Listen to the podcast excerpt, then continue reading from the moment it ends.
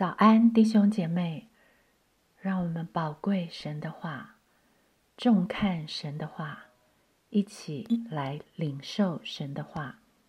雅各书三章一到二节，我的弟兄们，不要多人做师傅，因为晓得我们要受更重的判断。原来我们在许多事上都有过失。若有人在话语上没有过失，他就是完全人，也能勒住自己的全身。我的弟兄们，不要多人做师傅，因为晓得我们要受更重的判断。紧跟着雅各书第二章末了，谈到信心没有行为是死的。这里接着说。不要多人做师傅，免得我们受更重的判断。这两者之间有什么关联呢？仔细的追溯三章一节，它的上文其实是在雅各书二章的十二节。你们既然要按使人自由的律法受审判，就该照着律法说话行事。就该照律法说话行事。原来神的律法是我们说话和行事的师傅，不要多人做师傅。为什么认对了我们说话和行事的师傅这么重要？因为下文三章二节立刻告诉我们。原来我们在许多事上都有过失。若有人在话语上没有过失，他就是完全人，也能勒住自己的全身。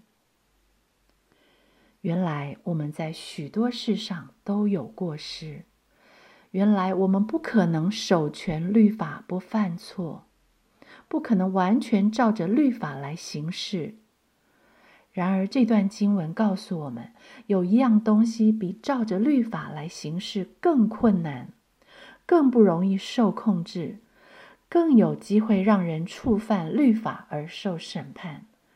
如果这样是你做到了，那就没有做不到的。这样东西不是别的，是说话。雅各书二章十二节。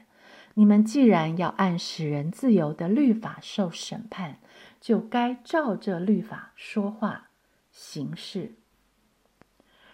若有人在话语上没有过失，他就是完全人，也能勒住自己的全身。换句话说，一个人只要守住在话语上不犯错，他在其他的事上行事为人也就不会犯错，他就是一个。完全人，但是问题来了：一个人怎么可能在话语上没有过失呢？这世上哪有完全人呢？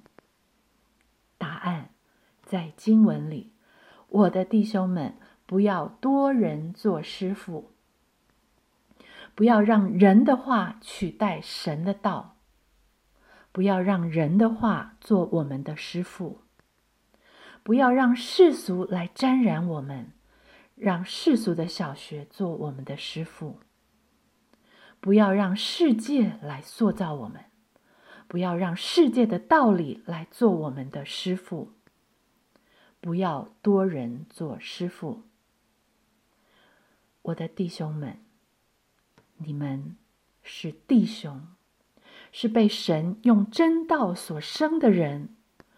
如果神的道是我们唯一的师傅，如果我们快快的听神的道，慢慢的说人的话，如果那能救我们灵魂的道栽种在我们柔软的心田里，如果我们详细查看那全被使人自由之律法，并且时常如此，不是听了道就忘，乃是实在行出来。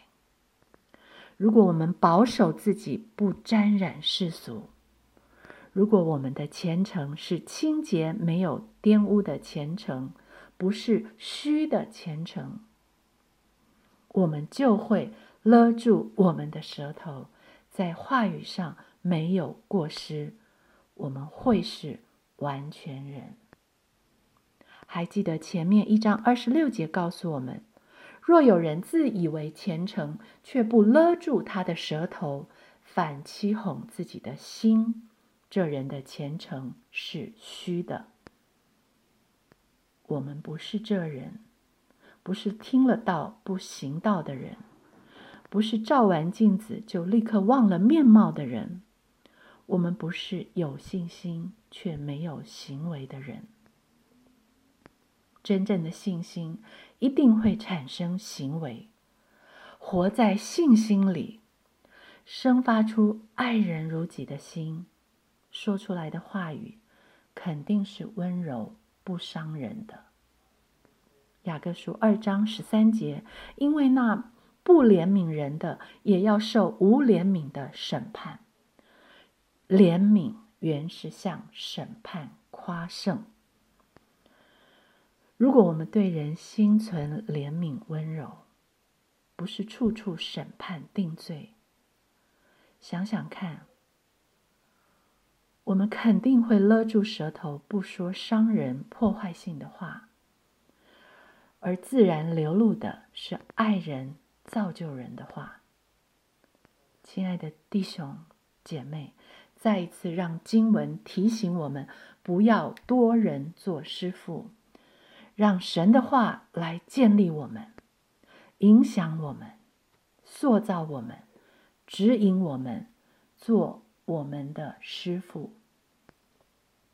亲爱的传道同工，不要在做师傅的时候不传神的话，以人的道理取代神的道，以世俗的小学取代神的圣言。以受欢迎的思想潮流取代千古不变的福音真理。诗篇一百一十九篇第六节：我看重你的一切命令，就不至于羞愧。亲爱的弟兄姐妹，回到我们前面提出的问题：一个人怎么可能在话语上没有过失呢？这世上哪有完全人呢？